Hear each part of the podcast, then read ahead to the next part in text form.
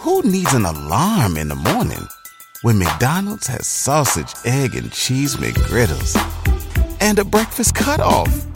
Ba-da-ba-ba-ba. Tonight on Revolt Black News Weekly. We will not allow small people to create fear in our communities. Keeping their names alive as social media declares we will not forget the Buffalo 10, how the community is attempting to heal. Our government has failed to care for the people in this community. Then, a police department under fire. Can you explain to us how he was barricaded? We've been given a lot of bad information. Why the response time to the elementary school mass shooting now has a community in Uvalde, Texas, divided. We know there's been confirmations that there were officers that went into the school that were able to rescue their own kids. And from South Africa to the Caribbean, we are tracking the headlines as we go black all over the world. Plus, why Snoop is canceling his international concert dates. We're in sync. And we're at home with Niecy Nash dishing about love and marriage. Then why the ladies of four colored girls have 7 big reasons to celebrate Broadway. All that and more as the Black News Revolution starts right now.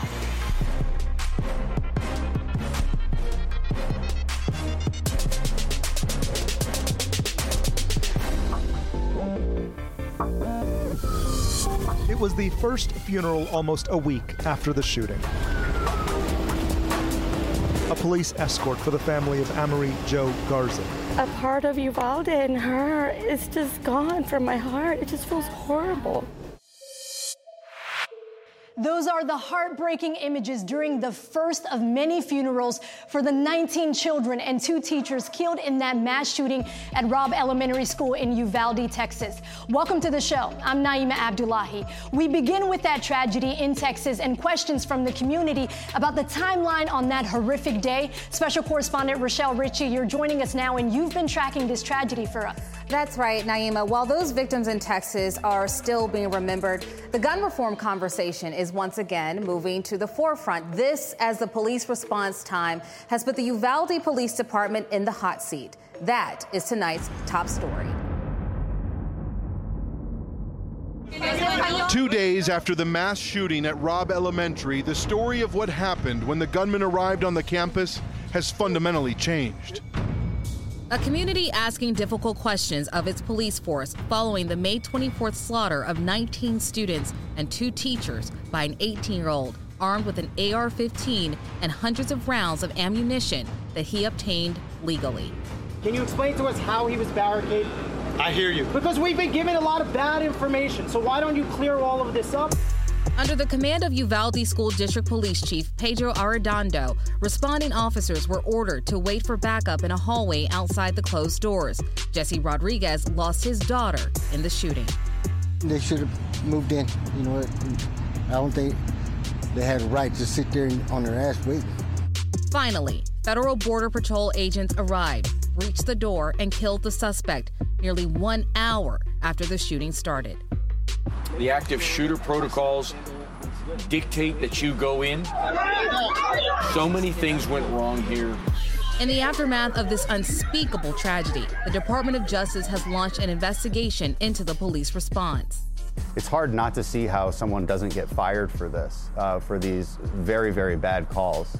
When you think about the treatment that this shooter had compared to the treatment of unarmed Black citizens that have been shot and killed by the police, the first thing that came to my mind personally was oftentimes the excuse for shooting unarmed Black citizens is the police officer was afraid of their life. Justice! Tonight, demonstrations in North Carolina leaving a city on edge. 37-year-old single father Jason Walker was shot on January 8th of this year in Fayetteville, North Carolina, by an off-duty sheriff's deputy while walking home. That fella jumped up on the hood, and he jumped out his car and shot it. Among the long list of other shootings of unarmed Black people, 12-year-old Tamir Rice in Cleveland, Ohio, 18-year-old Michael Brown in Ferguson, Missouri, 26-year-old Breonna Taylor in Louisville, Kentucky, and 20-year-old Daunte Wright in Brooklyn Center, Minnesota. It's obvious that we also need to really reevaluate policing when it comes to how they handle and respond to mass shootings and mass shooters, as well as to how they respond to unarmed Black and brown people. Here to join me for a deeper look into the police response in the Uvalde, Texas school shooting are Conscience Lee and former Tucson police officer Brandon Tatum, host of the Officer Tatum Show and podcast. Thank you both for being here. Now, we know that the Department of Justice right now has launched an investigation into this shooting, and many people are saying police disregarded the urgency to help save these children. I want to start with Brandon. Do you believe that that is the case?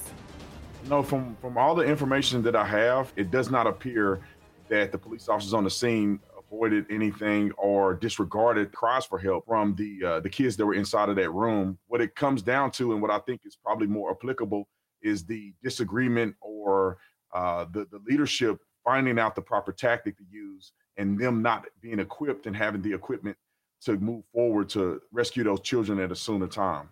You know, what's interesting about that is that in Texas, the actual director of public safety says that there's a doctrine in Texas right now where it doesn't matter who the lead agency is. When there is an active shooter situation, officers are to go in and not stop shooting until that suspect is down. So even though they didn't have the tactical equipment that you were mentioning, Brandon, that goes actually against their doctrine. Go ahead, Conscience Lee. I want to get your take on that. I would respectfully disagree with what Brandon has presented, especially we know there's been confirmations that there were officers that went into the school that were able to rescue their own kids and didn't rescue the other kids. We also know that there is multiple confirmations and sources that show video of officers literally arguing, tasing, and slamming literal parents on the ground trying to go in. That has been confirmed. The idea of things being confirmed, just because they're on the news or the news may portray them a certain way, doesn't mean confirmation. I have information from people that were actually there. I saw the interview with the gentleman who rescued his children and assisted in rescuing other children. He didn't go there to only get his kids. He was a part of the rescue effort that all of the police departments, all the police officers were involved in. We just confirmed before we got on, you and I are from Texas. So this little position you're trying to take in terms of authority and by saying that the way that I say confirmation is not the way you see confirmation, I think that is the actual conflict that we have in our today's media. When people of law enforcement start talking about facts, they believe that they are the arbiter of what we seen and believe that, hey, you did not actually see what you didn't see. And I have an actual tactical team that went through training. They're going to tell you what you actually seen. Let me just say this really quick. I think what is frustrating here, though, for many Black Americans is that we always hear these excuses. That's what it sounds like, excuses for why this didn't happen and why that did happen. And so there's a little bit of frustration that I think Conscience Lee is expressing that many Black Americans feel. Do you think that if these children were white, this would have been the same response? When we learned in Sandy Hook, when all of America allowed for those little white kids to die, we don't care about kids like that. So to answer your question, no, I do not think it would change because I recognize that it is more money tied into gun lobbying and gun interest groups and those things. What we don't recognize in terms of the kids' values, it's less than. What are your thoughts on the number of unarmed Black people that we've seen shot and killed by police? But then when you look at this, you look at this situation, this young man was shot and killed. However, if you look at what happened in Lakeland with Nicholas Cruz, he was taken into custody. You look at Dylann Roof, he was taken into custody. You look at Peyton Grandin, taken into custody, all armed people. However, Black people that are unarmed continue to be gunned down by police, and I think there's a little bit of confusion on why that continues to happen when those people don't pose a direct deadly threat. Well, so I think the confusion starts with the statement that you made. These people it's not all the same. It's not like Dylann Roof had a gun and he was shooting at police officers and they just decided because he's a white man that they're going to let him slide. You know, the person who shot up the subway train in New York City was a Black man, and he survived. Why? Because he did not present himself as a deadly threat when they were approaching him. So was Philando Castile presenting himself as a deadly threat while he was in his car pulling out his license? Well, Philando Castile and an active shooter are two separate situations. So if we have to look at response by response. And that's the frustration. That's the frustration, Brandon, because it's okay to shoot somebody that is pulling out their license, but because they're not an active shooter, then we're going to handle someone differently. When you look at Dylann Roof, he just committed a massacre. That's no excuse, just because one is labeled an active shooter and... Everybody loves McDonald's fries. So, yes, you accused your mom of stealing some of your fries on the way home. But the bag did feel a little light. Ba-da-ba-ba-ba. The other one is getting pulled over for having a broken taillight. Well, these are two, I understand your frustration. I understand people's frustration. It's because of misinformation. These are two separate incidents. I'm going to move forward now. So we know that on the anniversary of the death of George Floyd, Biden signed an executive order on police reform.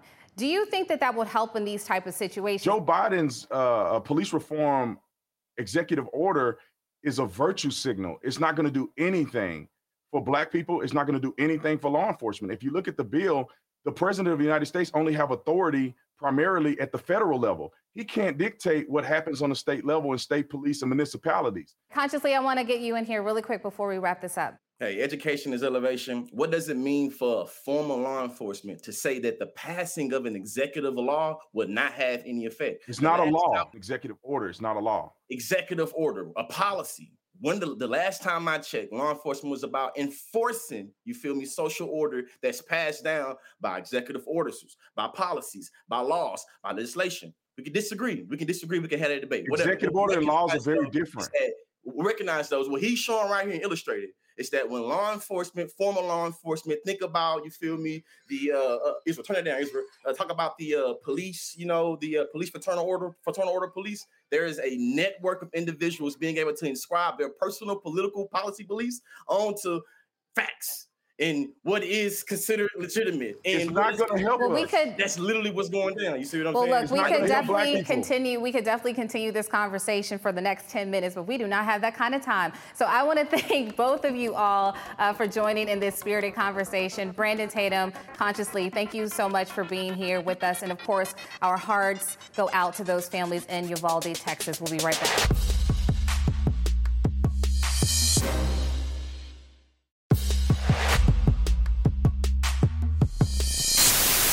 Tom Bradley, the guy in Los Angeles, I consider him to be pitiful, not powerful. Who is powerful? Powerful is when you can deliver resources, services, and substances to your people and not compromise. The only Black people who can become mayors of these cities are people who compromise with the white power system and deliver the resources to other places other than our community.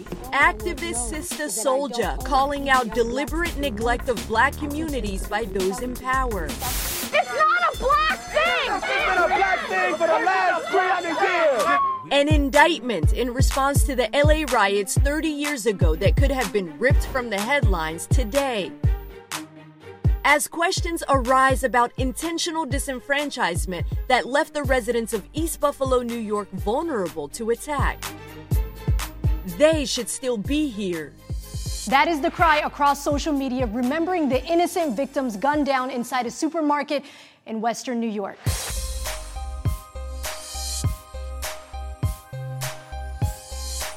We will not allow small people to create fear in our communities. Saturday, Vice President Kamala Harris attended the final funeral service held to honor victims of the horrific mass shooting in Buffalo. I need a village to help me raise and be here for my son because he has no father. As the community tries to come to grips with the unimaginable, many ask if there can truly be a way forward without undoing the wrongs of the past. Today, Buffalo is one of America's most segregated cities. Minutes away from East Buffalo stands a thriving downtown funded by $1 billion investment in the city from the state of New York. What the reality is what's happening downtown is for all of us. So Harbor Center, for example, that's employing people from all over the city. But those development dollars haven't gone as far as promised. A study by the University of Buffalo's Center for Urban Studies found that the city's black residents have not made progress over the past 30 years. So it makes me feel like the folks that are in power have just been like,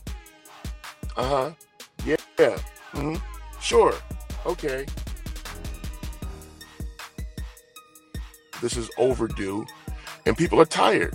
Alexander Wright runs the African Heritage Food Co-op, a group that for 7 years has fought to open a black-owned food market in East Buffalo, denied, he says, by a system that benefits from keeping black communities marginalized.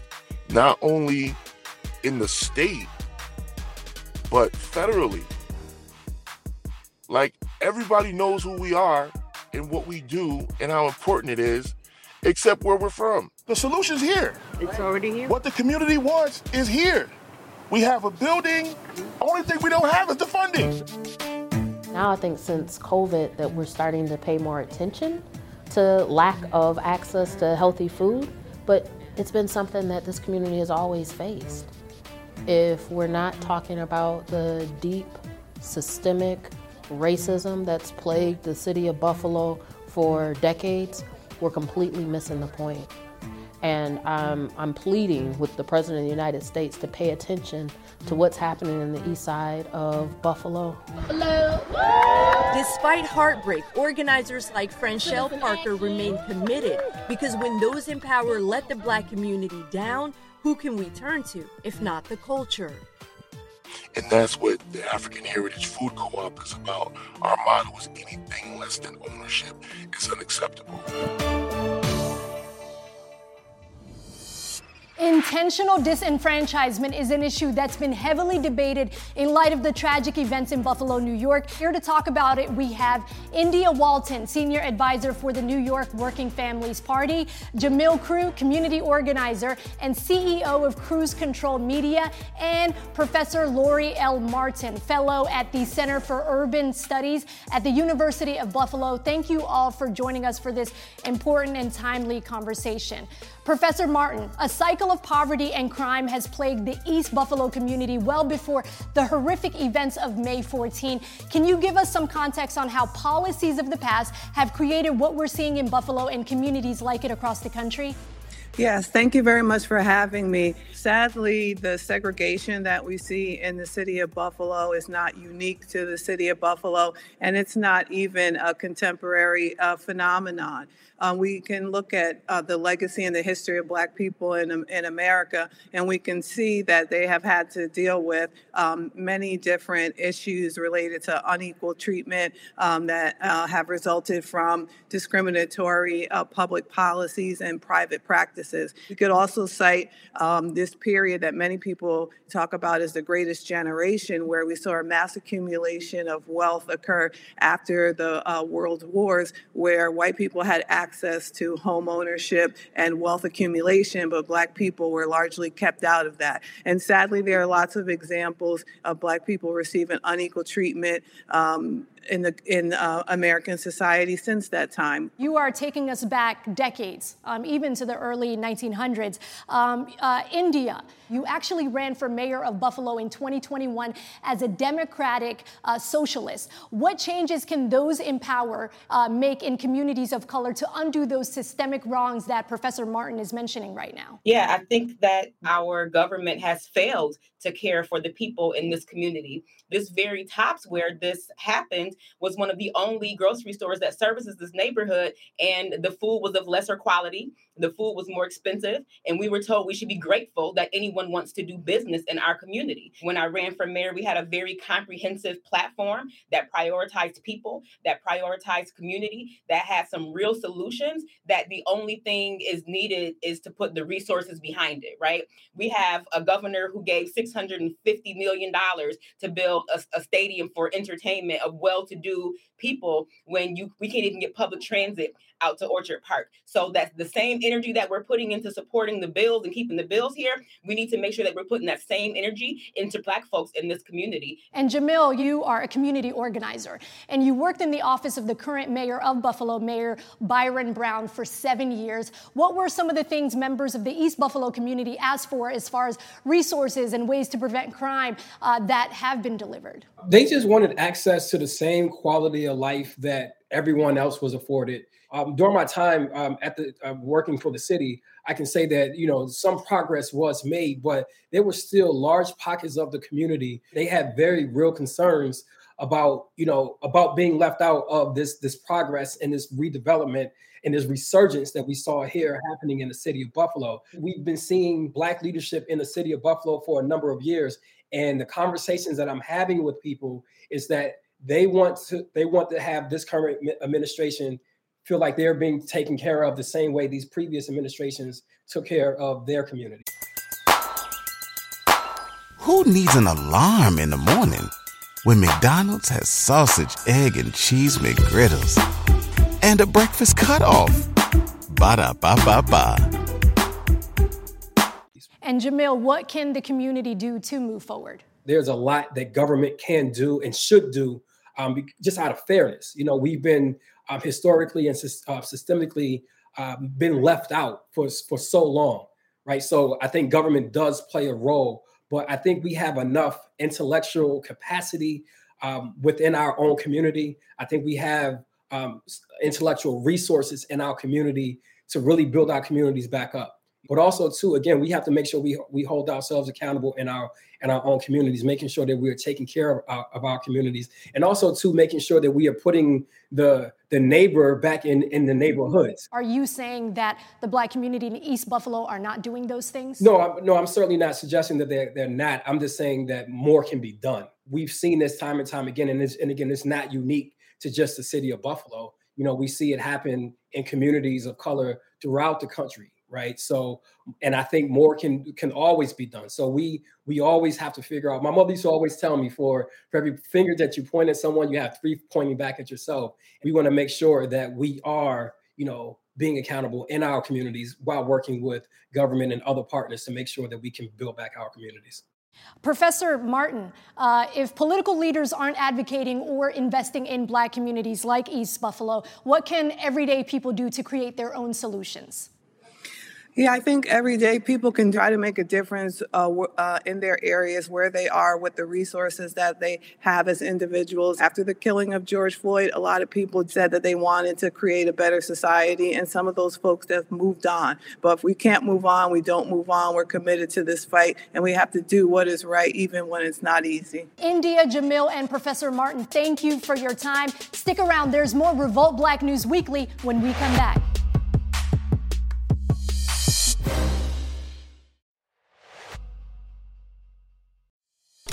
It never gets old to travel such distances and all of a sudden find yourself in another land.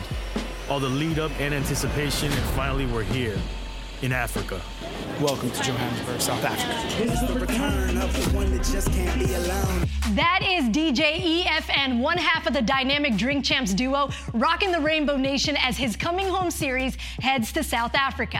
EFN takes viewers around the world through the lens of hip-hop. The upcoming South Africa stop kicks off our global headlines as we explore being Black all over the world.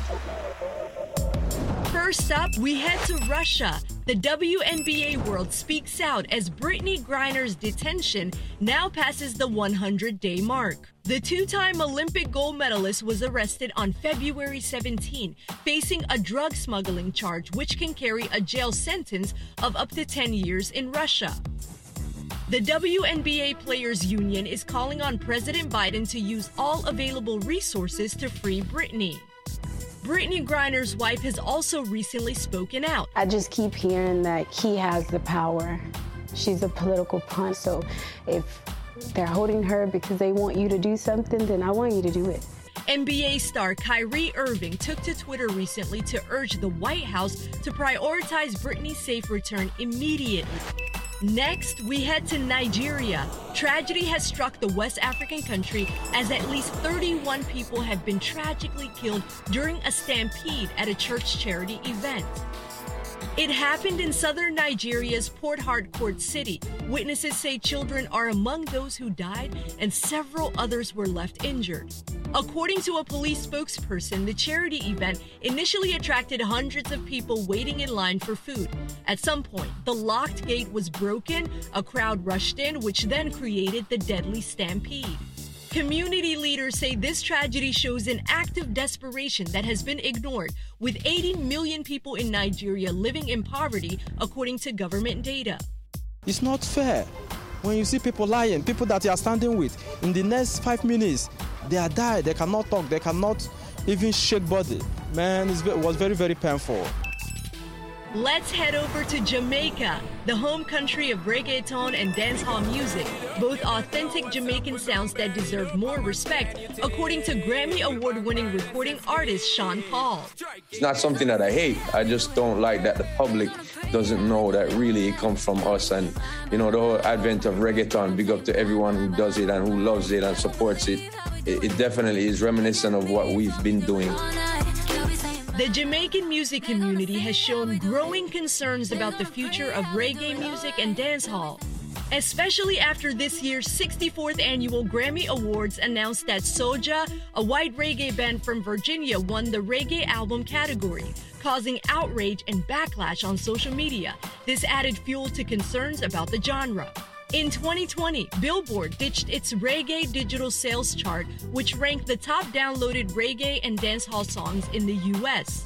Afrobeat is taking that spot that we used to operate in. I think it does spell at least a bit of concern for our culture.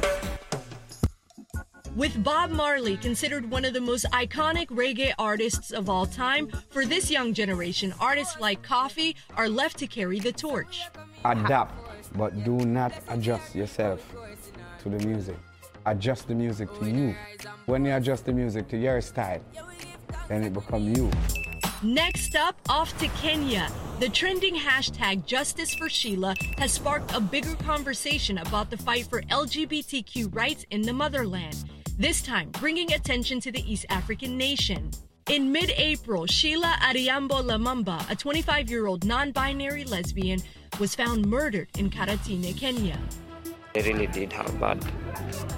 I just want justice for my sister. Like the public, you can stick with us and help us to get justice. We have buried her. She's now gone. But we have to move on. I don't know how people can be out there and be able to do such a thing. Her case has raised concerns about how too many queer Kenyans are being murdered without any accountability and justice, according to LGBTQ groups. The Kenya Human Rights Commission has stepped in to investigate. But the larger issue remains. Under Kenyan law, gay sex is considered a crime punishable for up to 14 years in prison. It's not an isolated case. We die every day like this and nothing is done about it. We are saying it has to end. We're saying something needs to happen. Good news out of Ghana. A self-taught scientist and founder of InnovTech STEM Center is spreading the value of math, science, and technology through his native country. Jonathan Kennedy Sowa's imagination now helps offer lessons on web design, app development, 3D modeling, and printing, among many other skills. I knew I could do so much better, and I was so restricted. So I dropped out and then started working in an internet cafe. I had access to 24/7 internet. So I got to see tutorials. Jonathan Sowa travels to schools across Ghana to help transform the country's approach to STEM, sparking the imagination of the next generation. And stateside, the city of Minneapolis renames the intersection where George Floyd was murdered at the hands of police officers. 2 years later, there is now a commemorative street sign at the corner of 38th Street and Chicago Avenue, which is officially recognized as George Perry Floyd Square. Stick around. We'll be right back with more Revolt Black News Weekly.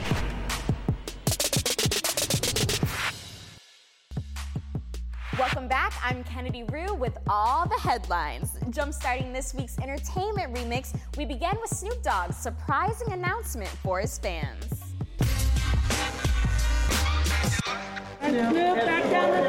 Snoop Dogg derailed. The hip-hop multi-hyphenate announced the cancellation of his international tour dates due to start in August. Snoop Dogg! You know what happened with the D.R.E.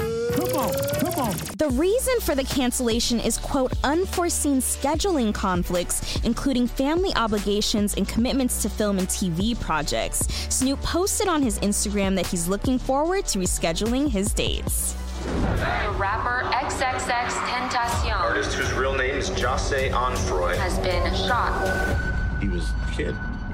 Reaction online is still blowing up over Look at Me, XXXTentacion, a documentary about the late rapper who was shot in 2018. The nearly 2-hour doc, now streaming on Hulu, gives an inside look at the rapper's gifted coming of age. Nobody cared about Daunte Wright until he took on the persona as XXX. It also features some of the star's most popular songs and rare and personal stories from his inner circle, told through the eyes of the director. I hope that young people who watch this film feel that their struggles and that their experiences are being seen and being valued. I think that like X, like many rappers in his generation. If you went on a road trip and you didn't stop for a Big Mac or drop a crispy fry between the car seats or use your McDonald's bag as a placemat, then that wasn't a road trip. It was just a really long drive. Ba-da-ba-ba-ba. At participating McDonald's. And folks are crying out, saying, look at what we're going through, look at our experiences, we feel depressed, we feel hopeless, and I don't know if we're listening. It wasn't a secret, but it was private while we were just trying to get our cruising altitude and make sure the two of us had it figured out. And by the time we figured it out, baby, she put a ring on it. Call them the dynamic duo. As we step into Pride Month, Niecy Nash and her wife Jessica Betts are a team ready to celebrate 2 years of marriage in August. Now, I will tell you, now we drip. You know, the video she co-directed, and that was an amazing experience, but my wife is a boss, okay? And that's one of the reasons we're at home with the pair to talk about their latest collaboration, the music video for We Drip. And the duo is also working together on the Fox competition show, Don't Forget the Lyrics. We were able to collaborate for her video. We are working together on Don't Forget the Lyrics, which comes out on the 23rd of this month. I hosted, and Jessica's a part of the band, and then we have a new clothing line, which she has on right now, that's coming out in a couple weeks.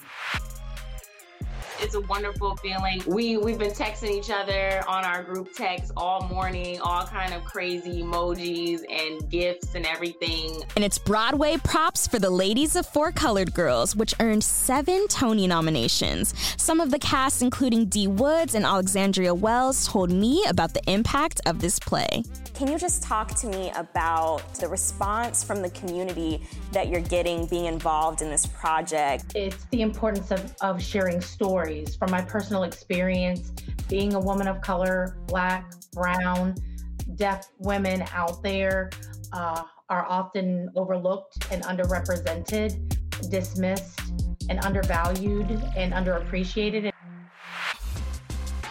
P. Diddy in charge. Are here in Atlanta for Pierre P. Thomas, Quality Control CEO's Black Tie Birthday Bash, hosted by none other than Sean Diddy Combs. You know we have the exclusive. Everybody's rolling through. The one and only Koi Lorraine. Yes. Koi, why was it important that you came here tonight? And can you just talk to me a little bit about what P means to the culture and what he's done for music? So I definitely wanted to make sure I am just a part of this. I mean, it's just a blessing to even get the invite. So much that they have done in the music industry. We are at P's Birthday Bash, Black Tie Birthday Bash with Chubby Baby. My brother Pete, we've been down since day one. Seeing this part two of this extravaganza is gonna be crazy tonight. Hope y'all get to see the show. Man, I wanna let you know, Pete, Diddy, I love y'all, y'all my brothers. Lakia, tell me why it was important for you to come out tonight and what P means to the culture in the city of Atlanta as a whole. Well, I'm gonna start by saying P means to me, like he the boss, you know, as far as in the industry, so he means a lot to me. What's good, it's your boy Ed Dolo, man. Shout out to QCP. Well, my name is Al Nuke. I'm one of Atlanta Premier's film directors, and I had to come and show my brother P love. It's been nothing but respect. Talk to me a little bit about what P means to the city of Atlanta and even music as a whole. I mean, just really just seeing this grind, a real from hustler to hustler, you got to appreciate it. You got to salute it. P not only mean a lot to Atlanta, but he mean a lot to the South. I think what makes PP is that no matter how big he is, he's still reachable. Talk to me a little bit about what P means to the city of Atlanta and the culture in general. Well, I think tonight is all about what Atlanta means to America. And P and Quality Control and Coach K have been so essential to keeping Atlanta at the center of black culture in America and the world. We're here with the man of the hour who this celebration is in honor of. P, we got to talk to so many of your artists, people here to support you, said that you did so much for the culture. How does it feel to hear that? It feels good, you know. It feels good when people want to, you know, acknowledge your accomplishments and everything you done. And I'm just here to have a good time. I'm blessed to see another year, and I'm just thankful just to be in that position. Our hearts go out to Master P and his family as they're mourning the loss of their 29-year-old daughter, Tatiana. While the cause of her death has not been made public, the rapper, record executive, and entrepreneur shared that Tatiana has had struggles with mental illness and substance abuse, something that was addressed on Growing Up Hip Hop. We're going to fix this. If you need to get help, we're here for you. In a post on Instagram, her brother Romeo also added this touching tribute, requesting privacy and adding love on your loved ones. Life is short. Now we turn to our Stand Up For series and the amazing nonprofit dedicated to empower young black women at a pivotal time in their lives. The program is making a difference, and it's part of the Girl Wonder Leadership Academy.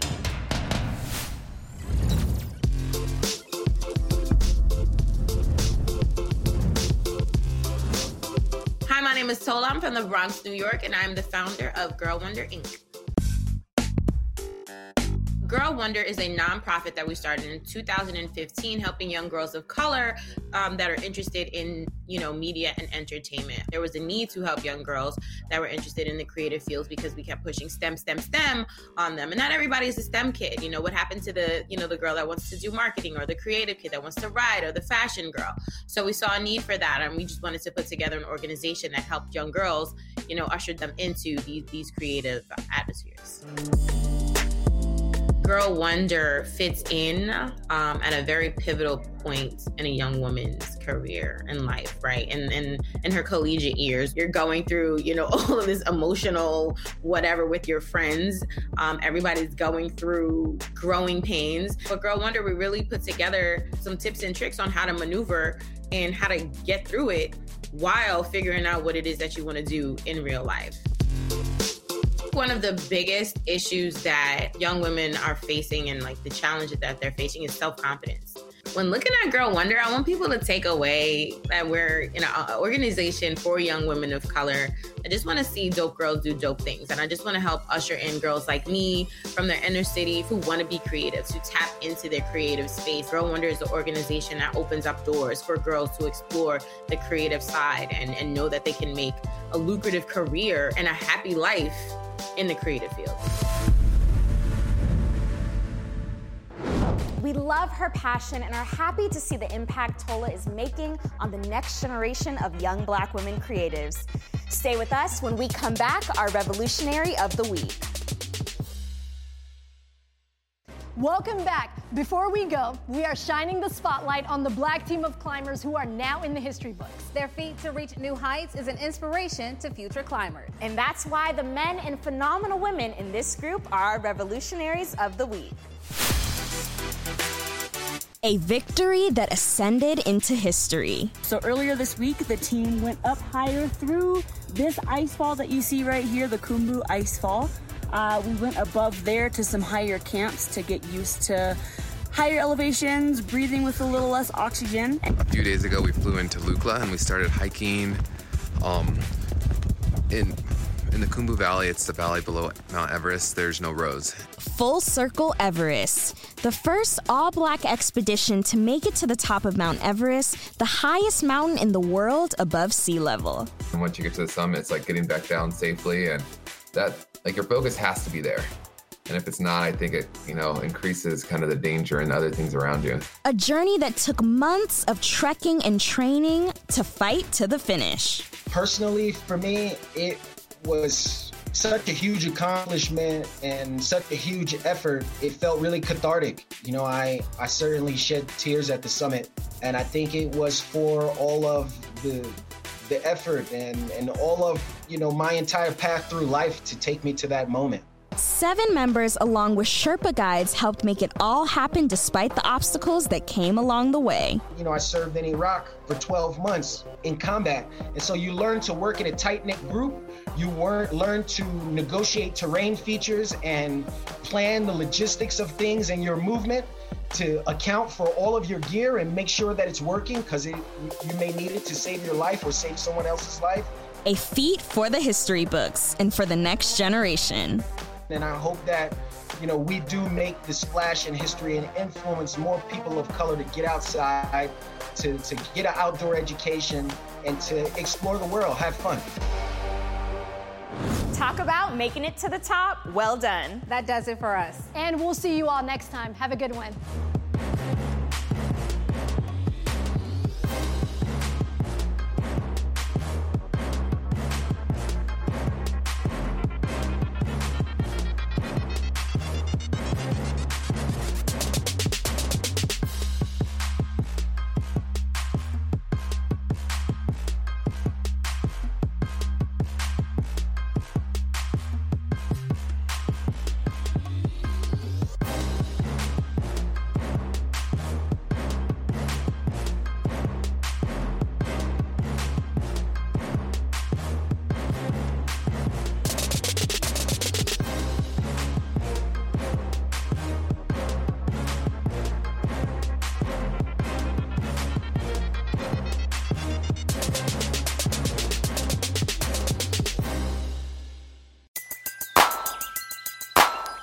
Needs an alarm in the morning when McDonald's has sausage, egg, and cheese McGriddles and a breakfast cutoff.